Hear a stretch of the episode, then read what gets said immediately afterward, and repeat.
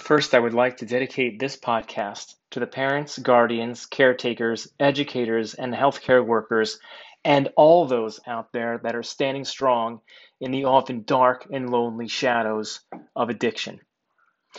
Today's podcast's title is Addiction in American Schools, presented to you by Dr. Anthony Hajmahalis, the Executive Director of Westbridge Academy in New Jersey. Even within their own peer groups, addicted youth are commonly labeled. They're labeled as users, addicts, juice heads, and junkies. These words tend to really sting. Before we go further, I would also like to thank Ms. Sana Roos for coordinating today's topic, and also to you, the audience, for giving me this opportunity. I have worked predominantly with students of all ages, races, and backgrounds who struggle with stress and anxiety. Students who try hard to fit in, who want to connect with adults, but have a difficult time coping with stress, therefore are left unable to do it. Many students that I currently work with have faced trauma, unstable home life, and even poverty. Sadly, the students that I work with have a greater chance of dying early than just about any other student population. As of 2018, according to the CDC, nearly 3,000 opioid related deaths occurred within the 0 to 24 year old age group in the United States. To put it in perspective, this is more than the 2,750 that perished at the World Trade Center in New York City on September 11th. This is more than the 2,500 who were killed at Pearl, Pearl Harbor, Hawaii during World War II, and more than the 2,100 Swedish World War II casualties combined. Yet the number of overdose deaths in the United States for those under 24 increases substantially at each census. So, when does addiction typically begin? Well, we know that the trend is well before the age 18. Why does addiction typically begin? Well, what we have learned over the years is that lack is of the greatest responsibility here. Yes, the word L A C K. Lack of affiliation, lack of communication with family, particularly, lack of meaningful and downright fun activities. Key indicators tobacco and marijuana smoking in the early developmental years.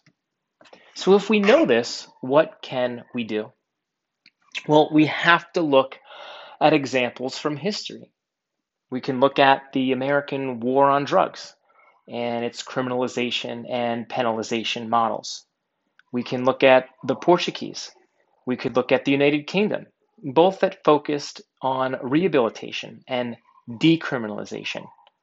We can also look at Iceland, for example, who took a social psychological approach, one that by no coincidence is in place at Westbridge Academy in New Jersey and has been successfully operating since 1973.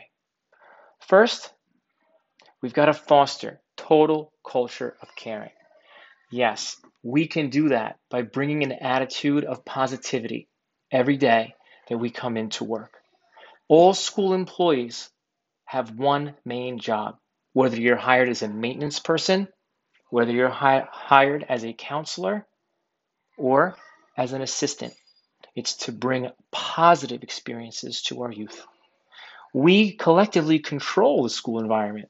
So, what we've done is set out to maximize the school experience in every way, shape, or form. There's three main aspects of today's talk that can be applied in just about any school or any institution, even at home. First of all, focus on parent relationships or parent organizations. At Westbridge Academy, we have a program called Bridges to Home.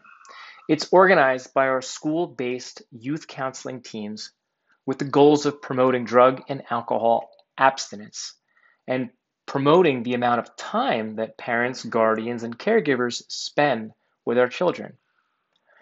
We encourage regular conversation, reading together, eating together, going to events together, and celebrating special occasions together.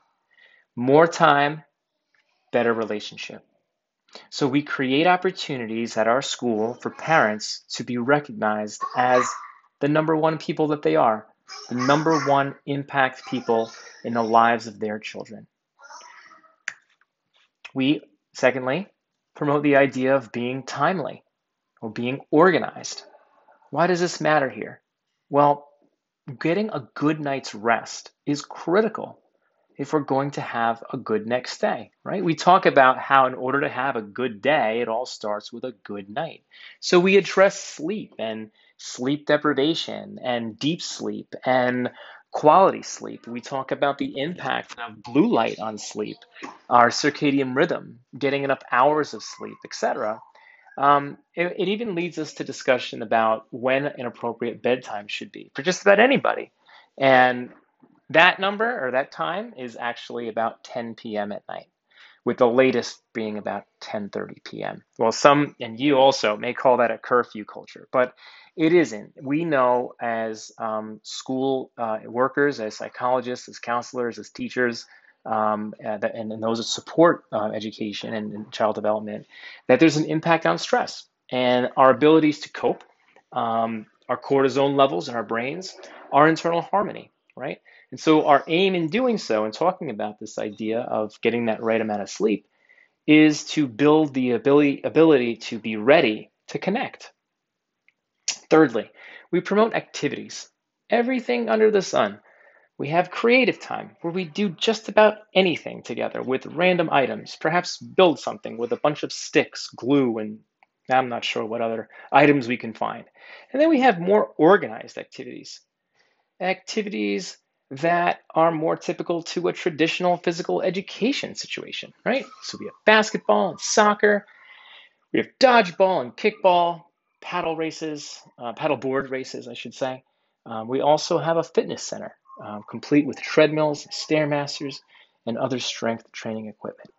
Right? Again, promoting the idea of self-confidence, of uh, of pride, of success, right? And doing these sorts of things and being a part of playing an instrument, for example, learning how to read music, singing and dancing together, cornerstones of the approach. Um, field trips are big as well. So we go to local zoos and parks, we go on nature trails together, and entertainment centers. There's so much more. Um, and we know that the more we do in these areas, the ability to cope with stress and to forge those connections improves. Our students crave connections so much that they that many unfortunately begin to do things like smoking at a very young age just to be part of a circle of others that have something in common. And the same goes with drugs and alcohol. We encourage an openness to ask questions and to share our ideas and thoughts freely. One feature of our school is a focus on bulletin boards. The minute you walk in, you'll immediately be taken by a vibrant, um, current, trendy, captivating, sometimes humorous bulletin board, and they're all over the school building. And they're aimed um, and to focus on the ideas that we're discussing today the idea of connection building, of engagement, of self care, and of family life. Well, we know that kids want to be kids, and we don't want to ever stifle that independence and curiosity. We want to give them more opportunities to do that. They want to have fun. They don't want to even they want to do it in a way they don't realize that they're learning and that they're they're developing successful habits. Well, I hope you will be able to take a couple of these ideas back to your schools and your organizations, your homes, or even into your own minds and hearts. These ideas will lead our most vulnerable towards better decision making and will, like in Iceland, dramatically curtail the unconscionable rate of death related to overdose. Thank you so much for listening. Thank you so much for being a part of this mission, and have a great day.